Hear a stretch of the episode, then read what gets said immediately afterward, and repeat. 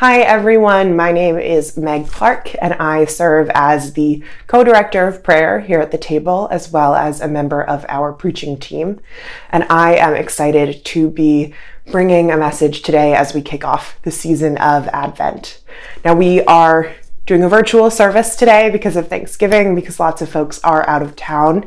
But if we were in person, you probably would have, you know, come through the doors and said hi to some folks at the welcome table while you wrote your name tag, maybe chatted with some friends in the lobby, and then introduced yourselves to the folks you sat next to in the sanctuary.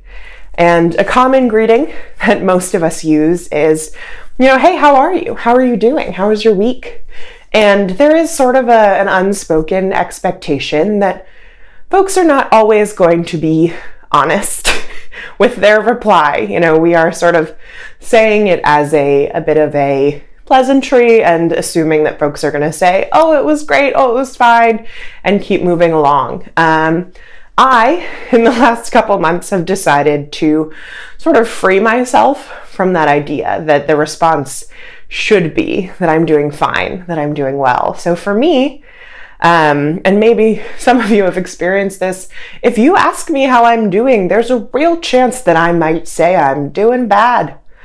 You know, as, as a person who lives with depression, um, as a member of the LGBTQ community, which is, you know, very much not a, a protected group, a group that has all the rights that we are seeking as a person who cares about Black lives and an end to police brutality. There's a lot to be not feeling great about. Um, and so I am looking forward to bringing a message about hope today. That's going to be the theme for our sermon. And we are kicking off the season of Advent today. If you grew up in a more liturgical tradition, you may know Advent as the season where you know the church is decorated in purple. Uh, we have an Advent wreath with the different candles. And, you know, we have sort of the lighting every week and the different themes. If you weren't raised with Advent, it is a season of preparation, expectation, and sort of joyful, joyful anticipation of Christmas.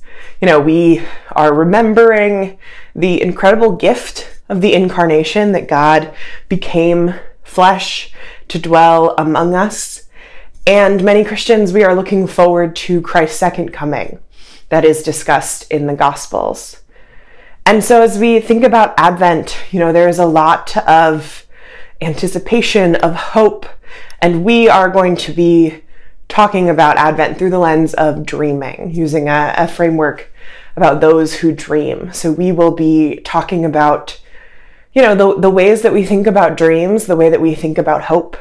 Um, there are lots of lots of dreams in the Bible and some in the Advent story specifically that we are going to be looking at, sort of the ways that we move into dreams, that we hold on to dreams, and sort of identifying what you know some of what some of our dreams are and what the things we may be hoping for are. So we are actually today going to sort of skip ahead past Christmas in the Bible. Um, for talking about hope, it can be helpful to, you know, talk about things once they've come to fruition. Uh, so I appreciate you all giving me some grace that we are going to jump ahead a little bit um, past the Nativity. So we are going to start in Luke 2 with the story of Simeon and Anna um, in the temple when Jesus is brought in for presentation. So we are going to start at Luke 2, chapter 25. I'll be reading from the NIV if it's helpful to follow along, or the words will be on your screen. Now there was a man in Jerusalem called Simeon, who was righteous and devout. He was waiting for the consolation of Israel, and the Holy Spirit was on him. It had been revealed to him by the Holy Spirit that he would not die before he had seen the Lord's Messiah. Moved by the Spirit, he went into the temple courts. When Mary and Joseph brought the child Jesus to do for him what the custom of the law required, Simeon took him in his arms and praised God, saying, Sovereign Lord, as you have promised, you may now dismiss your servant in peace For my eyes have seen your salvation, which you have prepared in the sight of all nations, a light for revelation to the Gentiles and glory for your people, Israel. Jumping ahead a few verses, we read There is also a prophet, Anna, the daughter of Penuel of the tribe of Asher. She was very old. She had lived with her husband seven years after her marriage and then was a widow until she was 84. She never left the temple but worshiped night and day, fasting and praying. Coming up to them at that very moment, she gave thanks to God and spoke about the child to all who were looking forward to the redemption of Jesus, of Jerusalem, excuse me. And so if we look at these verses, you know, we we think about what these two characters are hoping for, and it's tied to what we are looking for, what we are hoping for in Christ. Simeon says that his eyes have seen God's salvation, prepared in the sight of all nations. Simeon knows that Jesus is a source of salvation for not just the, the people of Israel, as we read in 32, it is a light for revelation to the Gentiles and a, the glory of the people of Israel. So God is calling all in. You know, this is this is radical that Simeon is calling out that and, and naming that this salvation that Jesus brings is not only for the Jewish people, um, but bigger than that, bigger than them, and expanding into the Gentile community, um, which was living in Jerusalem and the, the surrounding areas of the time. So when we think about hope um, sort of conventional uh, preaching guidelines tends to be breaking things down into three points. Uh, so we are going to hit some three points. And, you know, I was sort of thinking about hope in terms of, you know, the idea that, that change, that activism, that societal change is a marathon, not a sprint. Um, you know, that, that unfortunately change takes a long time and that we are in this sort of for the long haul, for a long time. And so the idea of sort of what is coming up to the starting line look like? What is the idea of sort of being rooted in hope? And so we have a sort of ready, set, go idea to, to talk through today. With the idea of being ready, you know, you're, you're ready for change you are acknowledging and lamenting what is wrong. You are able to name and say the things that are going on in the world that are not right. And then, once you've named what's not right, you can set your eyes to what could be. You're naming and moving forward towards that new vision. You are able to name the thing that should be different and how it should be better. And last but not least, to go. You know, there is a um, a certain idea of you know thoughts and prayers, um, which has become sort of a unfortunate trope of a lot of sort of big Christian responses to societal problems, problems we see in our world.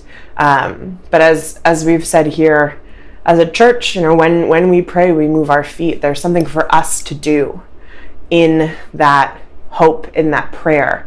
And so the idea of going is sort of, you know, where are you going confidently towards, you know, what, what this goal is, what the idea of God's will is as spoken to you. And so what we're going to do now, we have a little um, color code, sort of makes me think of the Mario Kart stoplight as you're waiting to go and hit the button at the right time, which I'm very bad at. Please do not uh, challenge me to Mario Kart. You will win. So, what we're going to do is walk through the, the passages that we just read with this sort of framework, with this ready, set, go idea in mind, and see where we can find each of those ideas in the scripture that we just read. And something that we know is really important with scripture is having the context. It's important to know, you know, what what was happening in Jerusalem in the world at this time what would the original readers of Luke, the folks who were receiving this gospel, what would they have known that maybe isn't you know, top of mind for us, isn't the most obvious thing. So, for a little background, um, in 63 BC, Jerusalem is annexed by Rome under Caesar Augustus. So, that is the Roman occupation of Jerusalem. Jerusalem is no longer governed by just the Jewish people. They have a Jewish sort of figurehead, King Herod, um, who is again a, a nativity figure. Um, but there isn't, you know, that autonomy, that that self governance. In 4 CE, there is a messianic Jewish revolt of members of the Jewish community trying to claim and take back Jerusalem for themselves to be able to have that self governance. And unfortunately, as a result of this, Rome came down harder. Um, in addition to sort of the figurehead leader that, that was Jewish, they also had a Roman governor. Um, Quirinius was the first Roman governor, and he is the one who issues the census that brings Mary and Joseph to Bethlehem. So, with all of that background, let's look again at our scripture for the day. So, we've got that ready, set, go color code, and for us, you know, it's it's pretty easy to name that what we just talked about, what we just covered, the Roman occupation of Jerusalem, this people group not being able to govern themselves, is something that needs to be lamented, something that needs to be named as wrong. And if we look in this passage, you know, Simeon knows what he is hoping for. He is hoping for the consolation of Israel, which is another way of talking about that self determination, self governance. And he talks about how the Holy Spirit has revealed to him that he won't die before he sees the Messiah. He has this internal hope, this specific connection with God about his role, the way that he will be part of this story. And then we see also that Simeon takes action. He's moved by the Spirit and comes to the temple. He takes the baby Jesus in his arms and praises God. He prophesies in front of everyone who is in the temple. He's, he's making this proclamation in front of others as a way to tell everyone else that, you know, something is happening here. There is a, a change, a salvation coming. And if we jump forward to Anna, you know, she has that same background. She's also um, a Jewish person. And another thing for her that is um, something to name, something that is hard, is that it's identified that she is a widow. Widows were an incredibly marginalized group at this time. They are named often as a, a group that the Israelites must give charity to and support, along with orphans and foreigners or refugees and so she probably lived a life of pretty near poverty. She relied on the kindness of strangers and her community to get by for her daily needs. And now we have to do a little um, jumping around in the color coding, but you can see at the bottom her hope and the hope of hers around her is, again, this redemption of Jerusalem. And, you know, while these folks were thinking of sort of a legal redemption, we know that there is a different type of redemption that Christ is bringing. And she goes, and so she stays in the temple, worshiping, fasting, and praying. She sees the Holy Family, Mary, Joseph, and Jesus. She comes up to them, she gives thanks to God, and like Simeon, she talks about it. She tells the other people who are dealing with their own hope that the hope has been fulfilled, that there are things happening and changing. So now that we've looked at our scripture for the day, um, I'd like to sort of pull us forward into um, a, a, more personal example. As I mentioned at the top, I am a person who lives with depression. Um, I have been in therapy and, and on medication for five years for sort of maintenance and treatment, and it has been such an incredible gift, so important to my life and being able to function and be the person that I am. Um, as with many of us, the pandemic was really hard for me. You know, I was used to having an in person office, a good group of friends. We had weekly in person church meetings. I had a uh, small group that I attended. And so having that all sort of removed suddenly was really hard. I also lived by myself, which means that I went from seeing, you know, 30 people a day and passing at work to not seeing anybody on a lot of days in the beginning when, you know, things were things were really scary. And only recently, you know, I, I had a conversation with my psychiatrist. Um, you know, my my every six month check in, and he asked how I was doing. And as I said at the beginning, um, you know, I'm I'm done sort of telling people that I'm fine. Also, if you have a mental health care professional, I highly advise not just telling them that you are fine if you are not fine. Um, but I responded, you know, I'm I'm hanging in. I'm doing all right. Um, and he paused and sort of you know, asked if I was serious, and I said, "Yeah, no, like I'm I'm okay. I wouldn't say that I'm great." And he said, "Okay, so what are we going to do about that?" Which was really surprising to me. Um, you see, I I had lost sight of what I was supposed to be hoping for. I had sort of resigned myself to the idea that, you know, I was just going to have to get through as best I could that the point of medication was to sort of eke out an existence with as little as I could. And my psychiatrist really helped me sort of reshape that and have the the idea that my goal is to be happy, to not feel depressed instead of settling for you know, just going about day to day and trying to get by.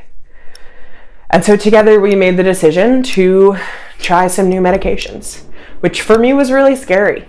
Um, psychiatric meds are, you know, not quite an exact science, so there's a little bit of trial and error, which I have experienced over the last couple months. The first medication we tried was not a great fit for me. Um, and it, it made me feel a lot worse for a couple weeks um, before we reassessed. And now I'm on our second attempt, and I don't know that it's doing much, but it's not making me feel worse. And so for me, I'm, you know, making that decision, investing and committing to trying and to working through it. So we can apply the ready, set, go framework to my story as well. You know, the, the pandemic leading to isolation and increased feelings of depression, that's hard. That's important to name and to lament my psychiatrist was able to help me reset my expectations to know that my focus should be on feeling better, on feeling great, instead of just, you know, being able to get by. And the decision to try new meds, to get up every day and take the new medication and keep going is is my part. Is my commitment that I have to do to bring about that ultimate hope to bring about that thing that I am hoping for of feeling great. And I do um, just want to add in as a, an aside that often when folks talk about personal experiences in sermons, it can be comforting, and I do hope that this has been comforting to you. Um, but it can often feel like an invitation to share what you're going through with that preacher. And unfortunately, right now, I'm not in a place where I can carry that with you. Um, if you are, you know, particularly in a place of real need and crisis, you can reach out to the mental health hotline, which is 988. Um, but I even recommend, you know, talking to a friend, a family member, someone in leadership here at the church. Um, and I look forward to and I hope for a day that I am, you know, on on meds that feel good for me, where I am able to carry that with you. But for now, um, I appreciate you all just hearing and, and absorbing, but you know, maybe not not coming to me as a first choice with your stories. You know, there are lots of folks who would love to talk to you and connect with you. Um, and at some point, I will be in that place again. But for now, um, that's not not something that I'm able to do, unfortunately. And if if you need a space where you can process sort of, you know, some of the heaviness that I know comes with the holidays, some of the heaviness that is surrounding all of the things that we are hoping for that we know are not right.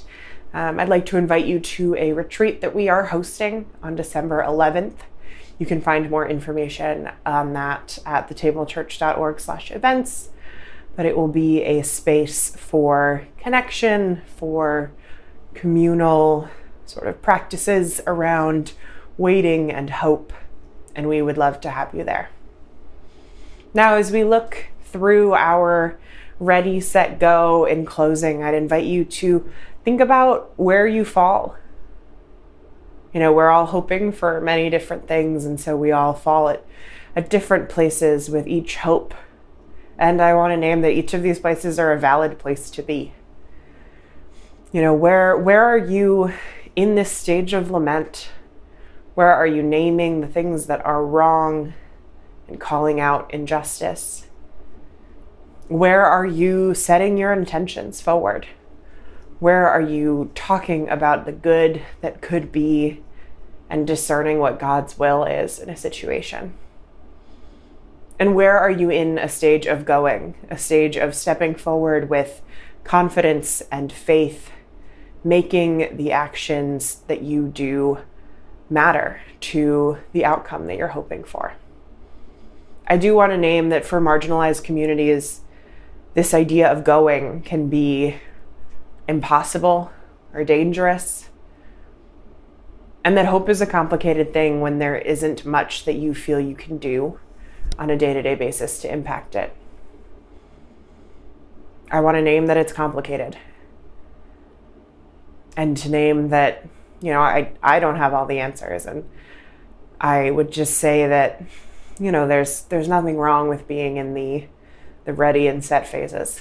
If going is not a thing that you can do right now or in general, we all need to rest. We all need to take breaks. Please take care of your mental health, your physical health, remembering to rest and to be gentle with yourself. As we close out this sermon and look forward to the next three weeks of Advent, I look forward to continuing to talk about where we are ready, where our intentions are set, and where we are hoping to go.